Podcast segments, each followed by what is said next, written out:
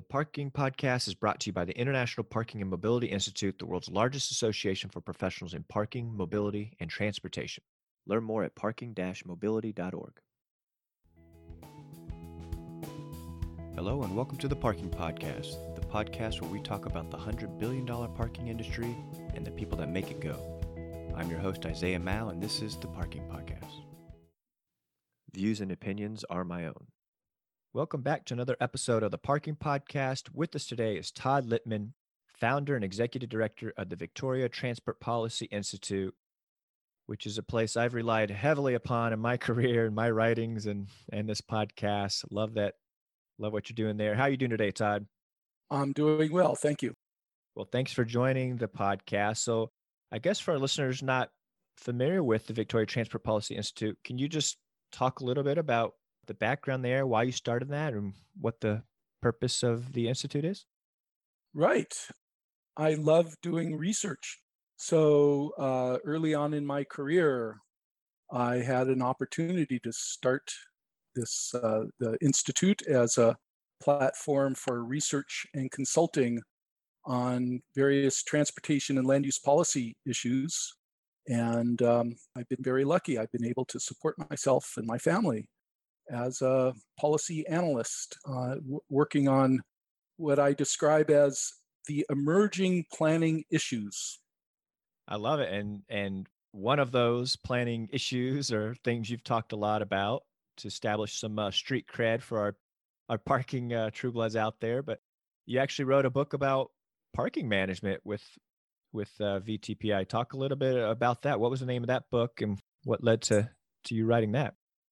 Right. So, you know, in my research, I discovered that uh, parking is it's the dark matter of the urban universe. It's a force that affects just about everything else that goes on in a city or in a community, uh, including your de- your land use development patterns, your travel behavior, affordability, and uh, and as we're discovering now, local environmental impacts like the heat island effect, the parking policies that that uh, community applies can leverage all kinds of things, and the current policies are really, you could say, they're automobile oriented. They're based on the assumption that transportation means driving, and everybody drives everywhere, and so everybody benefits if if a city mandates a a generous I would call it excessive amount of parking.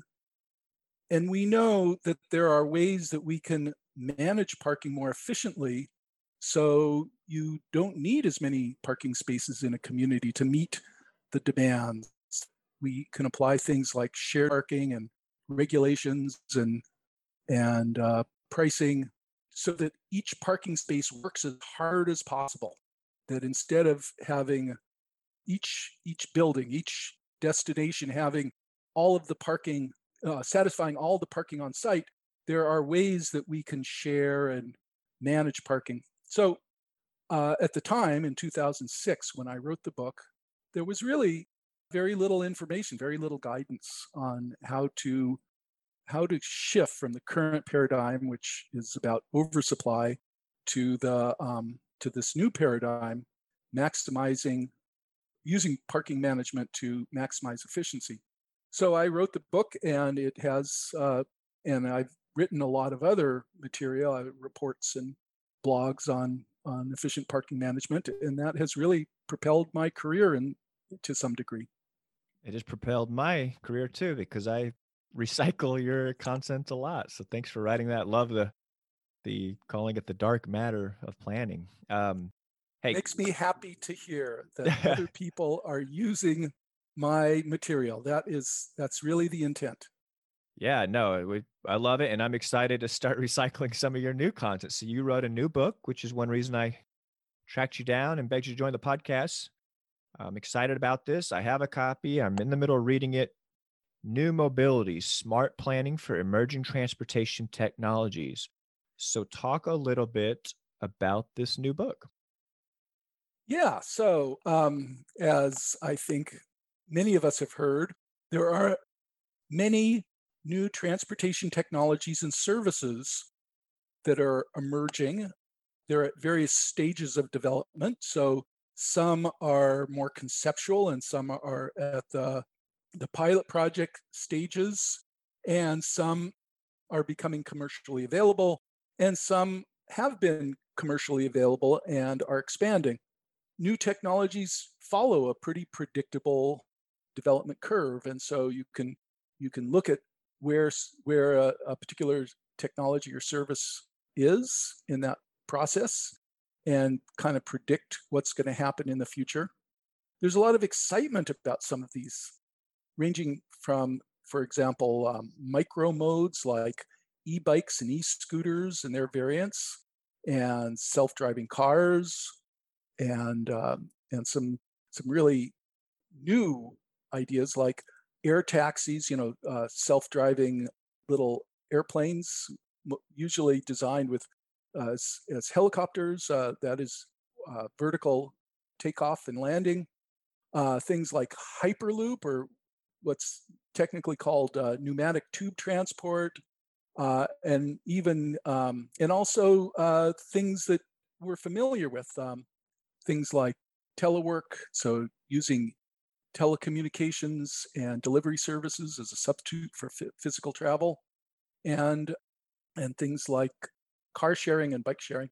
So those are all emerging technologies and services that are likely to affect our lives and communities in the future. My book examines how we can optimize them.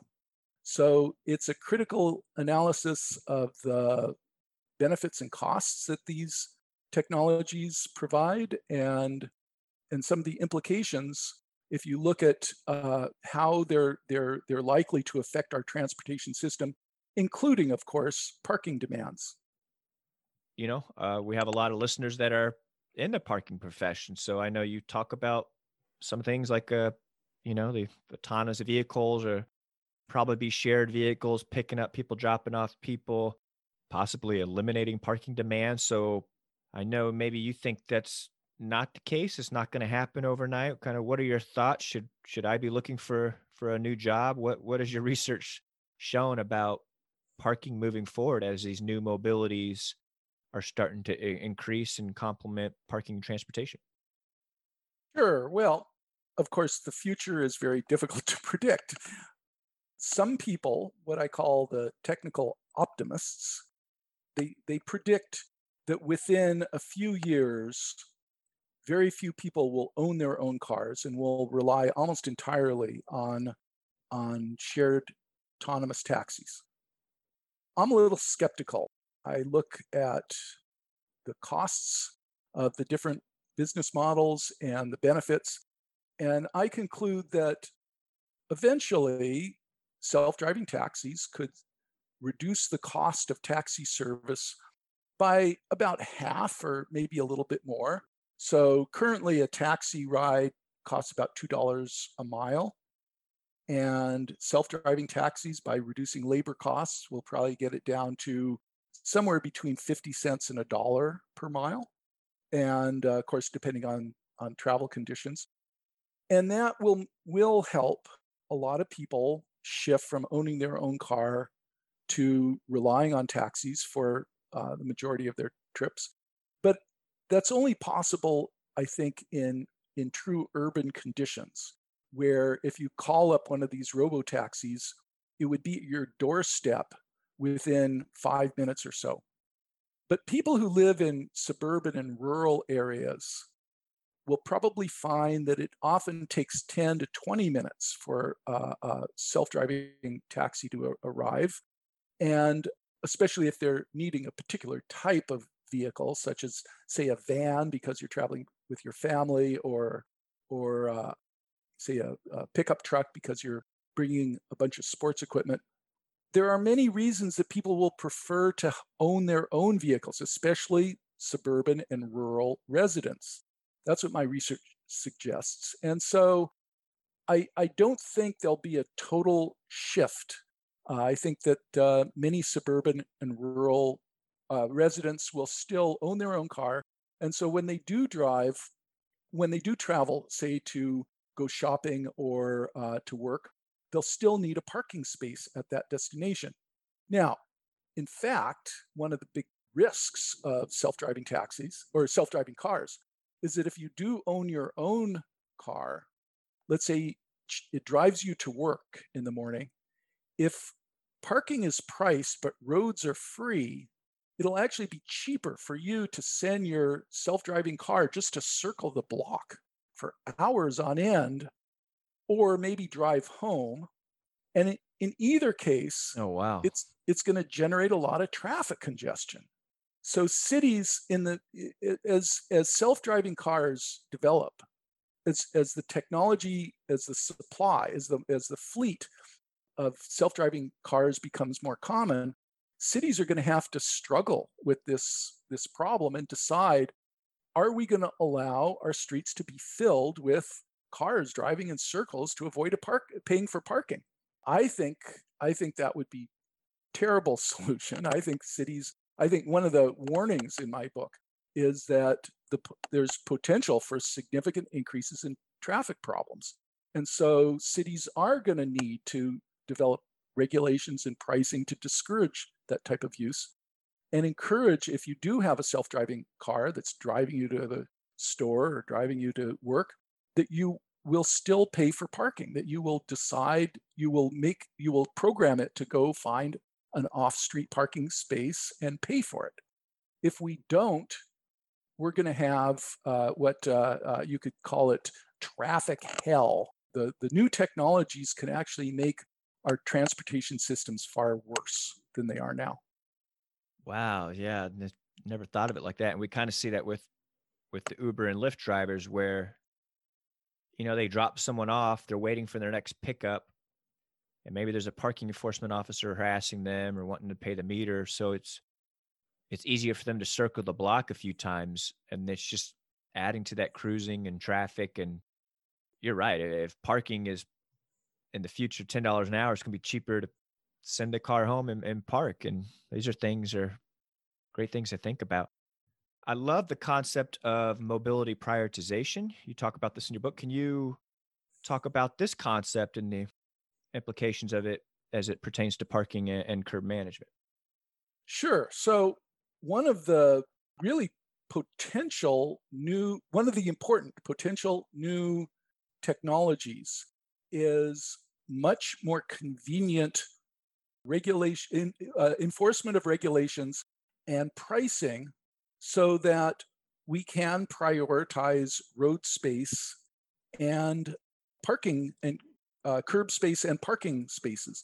So for example with a with a app you would be able to find the you would be able to identify the location and price of parking spaces at a particular time. Let's say you're you're planning to drive downtown and whether it, with a current car or maybe in the future with a self-driving car and you would use this you use an app to find out where the parking what parking spaces are available and their price and so you can make the decision am i going to pay a premium for a really convenient parking space that's right at my destination?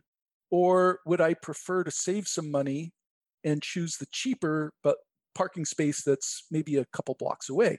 So that's the type of prioritization that really creates a much more efficient system. Similarly, efficient pricing, efficient road pricing means you have the information to make the trade offs so that when you're in a hurry you would know it's going to cost me, let's say, $5 to drive on an uncongested lane, or or I can choose um, a slower traffic lane, but I'm not going to have to pay. And by allowing people to make those decisions and prioritize their travel, the whole system becomes more efficient. It means, for example, that, that when you're in a hurry, you have that option. You can you can pay a little extra and and drive fast or for for other trips where you're in less of a hurry you would you would save money rather than time that there's an inherent efficiency in using technologies to allow travelers to prioritize their trips faster when you need it, but uh, slower when when you want to save money. The same with curb parking. So uh, you need, you know, in order to to make a good informed decision, you need at the point where you're just arriving at your destination, you need an app or, or some kind of guidance system that tells you what your parking options are going to be at that in that area. Those are the kind of technologies that really can actually improve our, our transportation system a lot, but they're not glamorous. They don't get a lot of attention. And so I think it's going to be up to, let's say, the, the, the community, the planning, the, the transportation planning system to make sure that these kind of, of technologies, these, these prioritization technologies, are really uh, deployed and applied to maximize everybody's benefit, to maximize the motorist benefit, and to maximize the, the efficiency of the parking facilities. Yeah, it reminds me of, I know Shoup talks about uh, getting rid of, of time limits and, and using pricing for that. So if someone, you know, you're trying to encourage people to stay short term on on street, whether it's less than two hours, but perhaps you let people park longer, but they pay it jumps from a dollar per hour to six dollars an hour or something crazy where you can prioritize that. You can decide, hey, I have the means and money to do that. I want to stay here and not move for four hours rather than drive to the garage. And you're still reaching your 85% occupancy goal. I, I like strategies like that. So that's really cool. And but Todd, my goodness, I've seen your bibliography. How in the world do you find the focus maybe I have ADHD and I just can't stay focused and write like that uh, for an extended period of time. So, man, how do you, how do you do this? How how do you keep researching and writing and coming up with content like this? Well, uh, as I mentioned, I love research, and these issues, new issues, are always coming up. Being a planner or being a policy analyst is is really it's an exciting field because there's always something new. Autonomous technologies are exciting.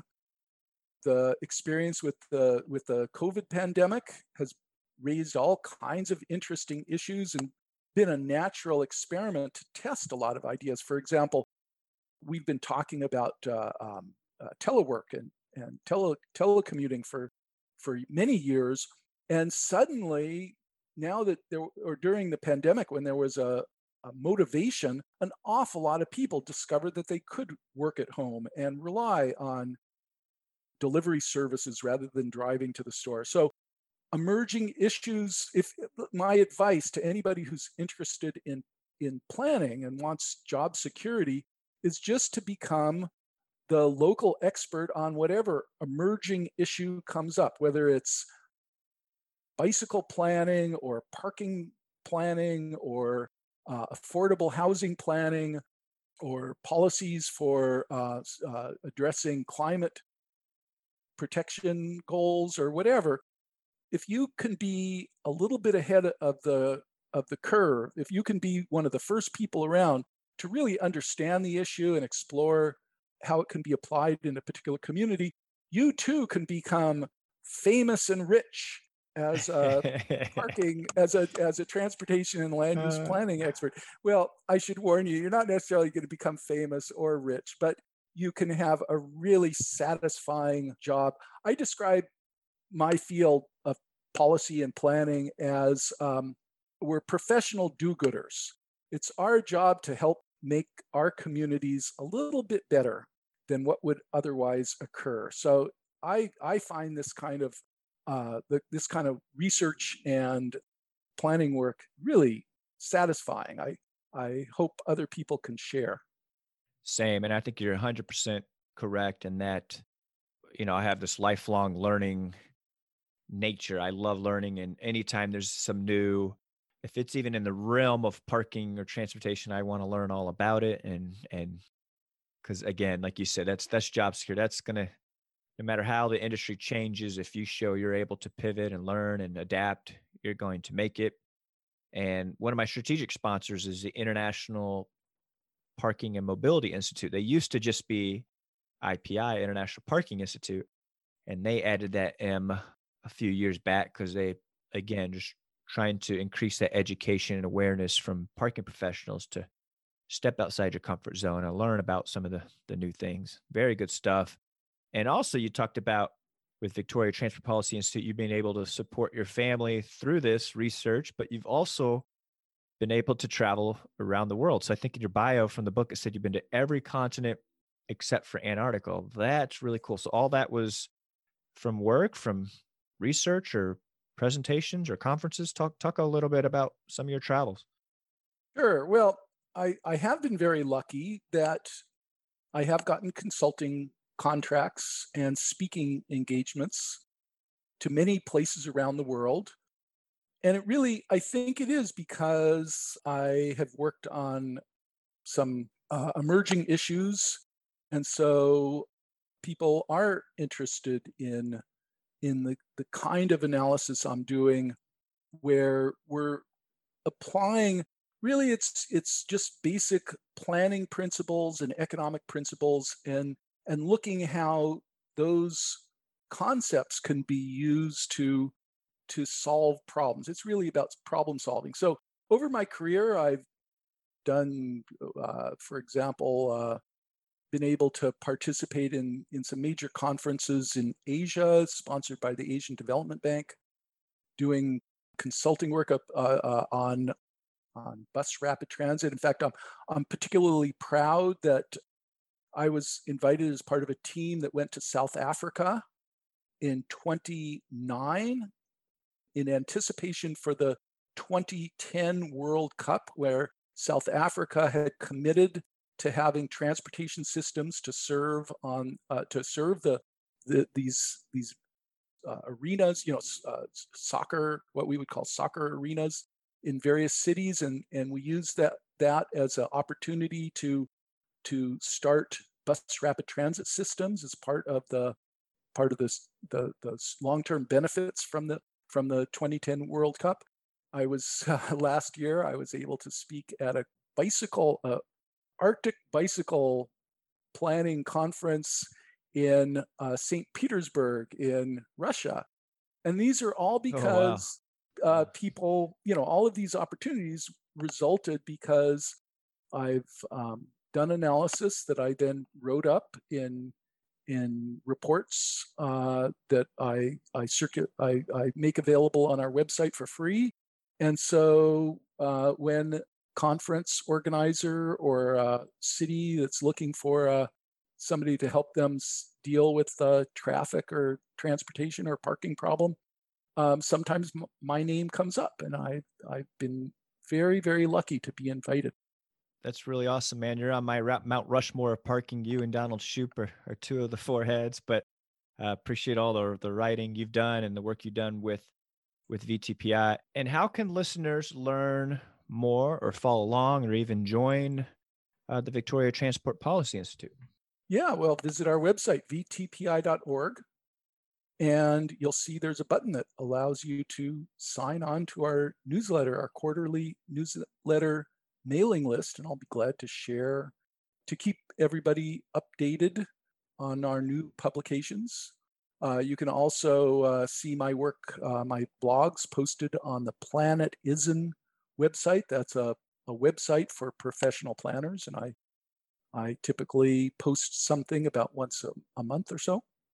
My latest uh, publication, or my latest blog, I should say, is uh, a critique of the Urban Mobility Report. That's the the uh, Texas Transportation Institute's uh, reports on um, the costs of traffic congestion in the United States, and I uh, have some some critiques of their methodologies. Uh, so that's the kind of research and writing that I engage in. Uh, some of your readers might be interested in some of the other blogs that are specific about parking uh, strategies for um, for more efficient parking management and and some analysis I do on what are the costs of parking. Uh, one of the surprising gaps in our planning analysis is that it's very difficult to come up with estimates of the costs of a parking space and therefore the benefits, the savings and benefits that result from more efficient parking management. So a lot of my writing and um, and analysis gets back to that kind of economic analysis, asking what does it really cost if the zoning code says there has to be one parking space per apartment unit or or three parking spaces per hundred per, per thousand square foot of office space. You know what are the costs and therefore what are the potential savings and benefits if we apply alternative solutions and and uh, reduce the number of parking spaces that are needed?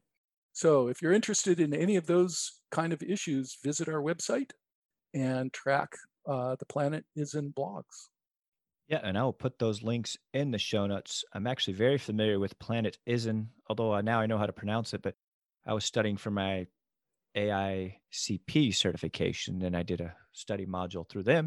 Mm-hmm. Also, you are on the board of Parking Reform Network. I'll give them a shout out. I think everyone in parking should be a member there. I'll put that link in the show notes as well. And Todd, when you're not writing some new book or working on some new research, what do you like to do for fun?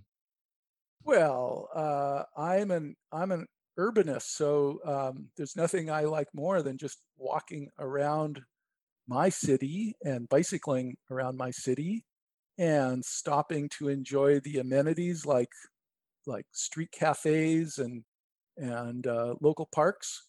And um, a few months ago, we got our own pandemic puppy, and so uh, for the last since then our lives have been organized around serving this little energetic uh, force of nature.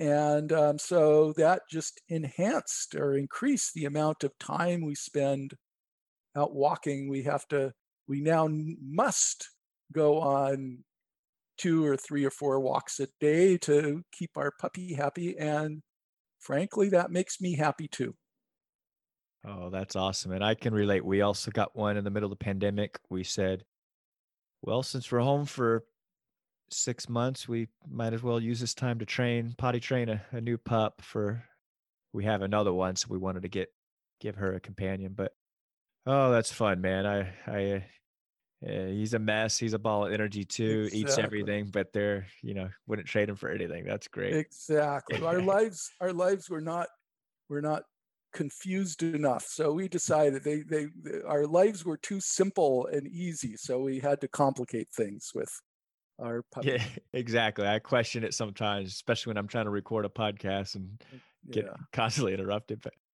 lastly, to get a hold of his book, The New Mobility Smart Planning for Emerging Transportation Technologies, I have a copy. It's incredible. Everyone in parking mobility should be reading this. You can go to Island Press website search his name, search the book, but I will put the actual link in the show notes so you can just click it from there. And you can even get 20% off. Use the code Litman, I L T M A N, all caps, which is last name L I T M A N, to get 20% off for being a friend and follower of the Parking Podcast. So definitely check it out, purchase the book. So, Todd, man, thank you so much for joining the podcast. Thanks for all the writing and uh, research you do and that you share that to us in the parking industry. I hope you have a great week.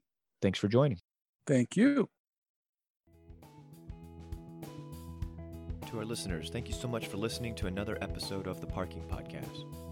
Please leave us a review and tell a friend about our show. It would mean a lot. This has been a production of Synchronicity Media, produced by me, Isaiah Mouw. Our music and score is by Zona, our show art and design is by the talented Allison Gilly. You can follow us on social media at the Parking Podcast, or you can find our website with bonus content at parkingcast.com. Thanks for listening. We'll see you in two weeks. This episode is brought to you by Parker Technology, the customer experience solution of choice in the parking industry. Parker's solution puts a virtual ambassador in every lane to help parking guests pay and get on their way in under a minute. Parker helps capture revenue, provides better customer service, enables your staff to focus on other on site tasks, and keeps traffic moving, all according to your business rules. With the Parker solution, you'll also enjoy access to real-time call data and recordings. Learn more at helpmeparker.com slash parking podcasts.